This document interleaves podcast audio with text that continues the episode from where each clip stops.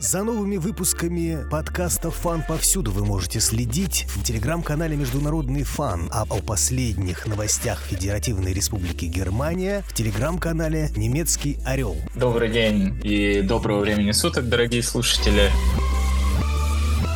Начать бы хотелось с первого южноамериканского турне федерального канцлера Волофа Шольца. Он недавно вернулся обратно в Германию, а в конце предыдущей недели а, отправился в Аргентину, Чили и Бразилию. Южная Америка играет сейчас важную роль как и в политической, так и энергетической сферах. Политический аспект турне немецкого канцлера заключался в повышении роли Берлина и Европейского Союза на южноамериканском континенте. На фоне растущего влияния России и Китая. Руководство Германии признает, что мир не однополярен. Помимо США и западных государств надо также выстраивать отношения, по сути, с нуля с Южной Америкой, с Африкой, с Азией, где российские и китайские позиции довольно сильны. Наряду с этим Шольц хотел использовать украинский вопрос для ослабления позиции России в Южной Америке, сославшись на вину Москвы в экономическом кризисе стран региона, как мы знаем, в Аргентине проблемы с экономикой и в Бразилии также же. Однако энергетический аспект поездки был куда важней. Основной темой в ходе переговоров в Буэнос-Айресе, Сантьяго и в Бразилии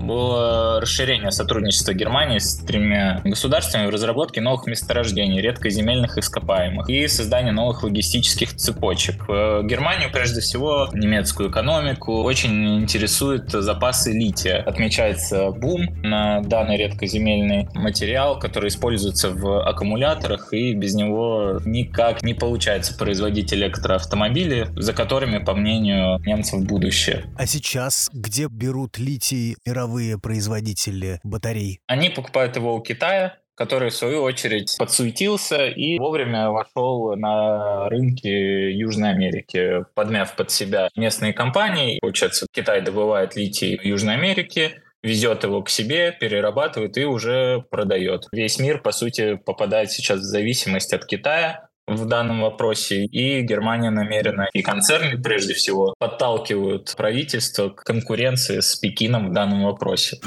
Первой остановкой турне канцлера стала Аргентина. Прошло довольно гладко. Пожали руки с президентом страны Альберто Фернандесом. Обменялись мнениями, что необходимо расширение роли немецких предприятий в аргентинской энергетической сфере. Прежде всего в области жиженного газа. Аргентина, возможно, станет еще одним поставщиком в краткосрочной перспективе для Германии.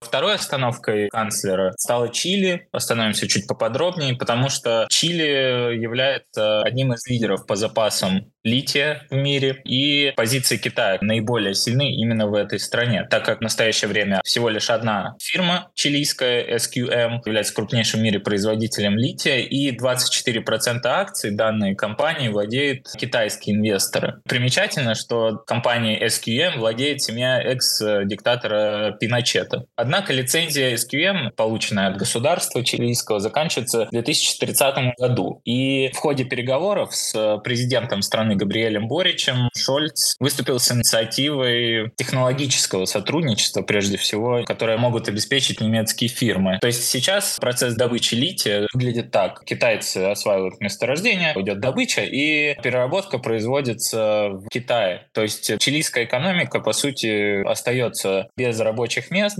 дополнительных, так Китай не создает никаких предприятий на чилийской территории и без дополнительной выгоды. В свою очередь Германия предлагает технологически экологическое сотрудничество, то есть обеспечить э, более экологически чистый процесс э, добычи редкоземельного металла. Плюс вся переработка будет происходить на территории страны. Какой же интерес представляет Германия в этом процессе, если она собирается строить заводы, а сырье у чилийцев под ногами? Какие гарантии для получения своих выгод у ФРГ?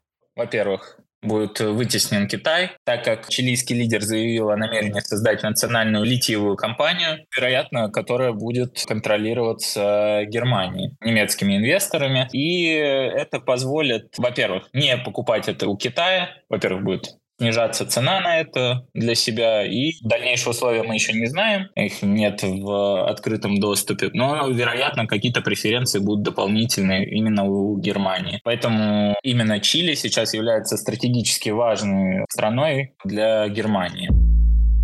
Заключительной остановкой южноамериканского турне стала Бразилия, где Шольц провел переговоры с недавно избранным президентом страны Лула Досиловой. Обсуждались вопросы сотрудничества в энергетической сфере, в области борьбы с изменением климата и конфликт на Украине. Также был затронут двумя лидерами. Однако, если в Чили отмечается положительный исход для канцлера, то есть, в принципе, все цели были достигнуты его визита, то в Бразилии Шольц столкнулся с довольно сильной оппозиционными взглядами Лулы до Силы. В частности, он отказался поставлять Украине боеприпасы, как в принципе, и все три государства отказались от военной помощи Украине. У Бразилии имеются боеприпасы для гепардов, зениток, а также на вооружении бразильской армии находятся танки «Леопард-1». И еще до визита обсуждалось, что Бразилия могла бы поставлять боеприпасы. Скоро поступят на вооружение ВСУ танки западного образца, и как раз боеприпасы были бы не лишними. Но президент Бразилии отказался от этого и даже не стал это рассматривать. В ходе переговоров он также подтвердил свою позицию. Наряду с этим Лула Лула Сила отклонил предложение Шольца вступить в климатический клуб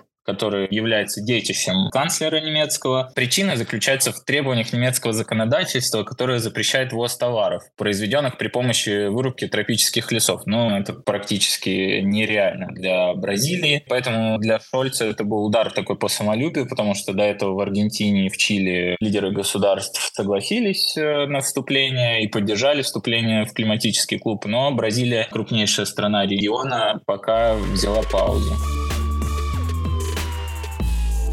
Если суммировать всю поездку, во-первых, в энергетической сфере Шольц достиг своих целей, то есть в краткосрочной перспективе возможно навязать конкуренцию Китаю в Южной Америке. Однако политически это не совсем удачная поездка для Шольца. Во-первых, ему не удалось переубедить Аргентину, Чили и Бразилию отказаться от своего нейтрального статуса по конфликту на Украине и поддержать Киев. А также хотелось бы отметить, что Европа в лице Германии столкнулась с новой реальностью многополярного современного мира. Если раньше, как мы знаем, европейские политики с серьезным видом разъезжали по кризисным э, регионам мира, требовали политического решения сложных военных конфликтов, то теперь э, Европа сама находится в кризисе, и западные политики все чаще не могут заручиться поддержкой стран Латинской Америки, Африки, Азии на своих условиях. Реверсивная модель получается. А ранее у ФРГ какие были отношения с Южной Америкой и совершал ли канцлер до Шольца такого рода поездки? В эпоху Меркель все равно энергетическое сотрудничество было завязано на России и Китае, поэтому Южной Америке уделялось не такое большое внимание именно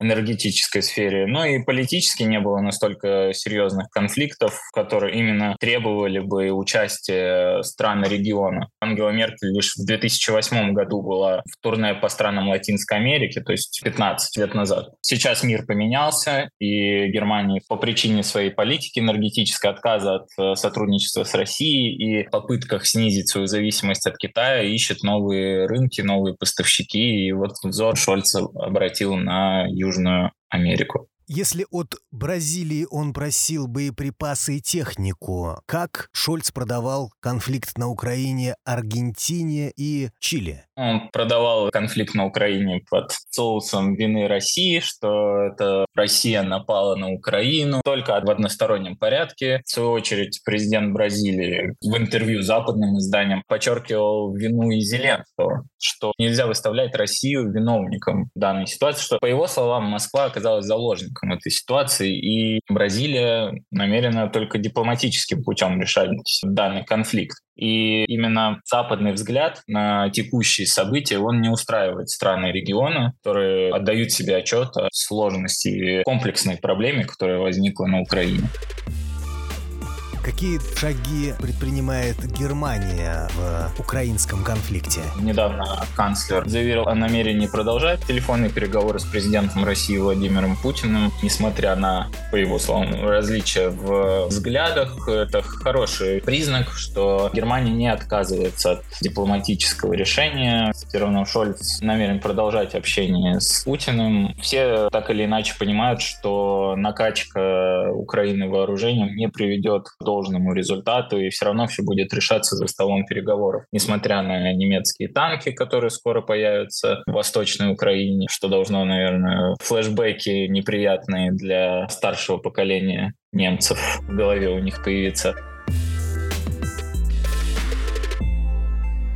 Помимо переговоров, к каким шагам готов Шольц, а какие отвергает? Как мы знаем, Германия одобрила поставки танков «Леопард» из своих запасов и разрешила реэкспорт танков из третьих стран. Но сразу же аппетиты Киева не угасли, а наоборот только увеличились, и теперь танков уже мало, теперь нужны самолеты, корабли, подводные лодки, вообще все, скоро звезда смерти нужна будет им своя. Шольц наверное, осознавал, что на этом дело не закончится. Следующим этапом споров становятся истребители. Но здесь канцлер занимает категорическую позицию отказом поставок тактической авиации, так как Украина нуждается именно в истребителях, и даже выразил свою беспокойность неконтролируемым распространением боевых действий на другие страны или войны, или даже на территорию НАТО. Его поддерживает министр обороны Германии Борис Писториус, который заявил, что боевые самолеты представляют собой гораздо более сложные системы, чем боевые танки и имеют совершенно другую дальность полета, огневую мощь, это все лежит на поверхности. Но будем честны, даже если бы Германия хотела предоставить самолеты, то авиационный парк э, Люфтваффе, военно-воздушные силы Германии, он довольно скуден, и если еще сухопутные силы имеют хоть какую-то технику, то немецкий ВВС находится в наиболее плачевном состоянии. То есть там, если самолет взлетает, это уже хорошо. И передавать Украине собственные, там, Еврофайтер или Торнадо, ну, это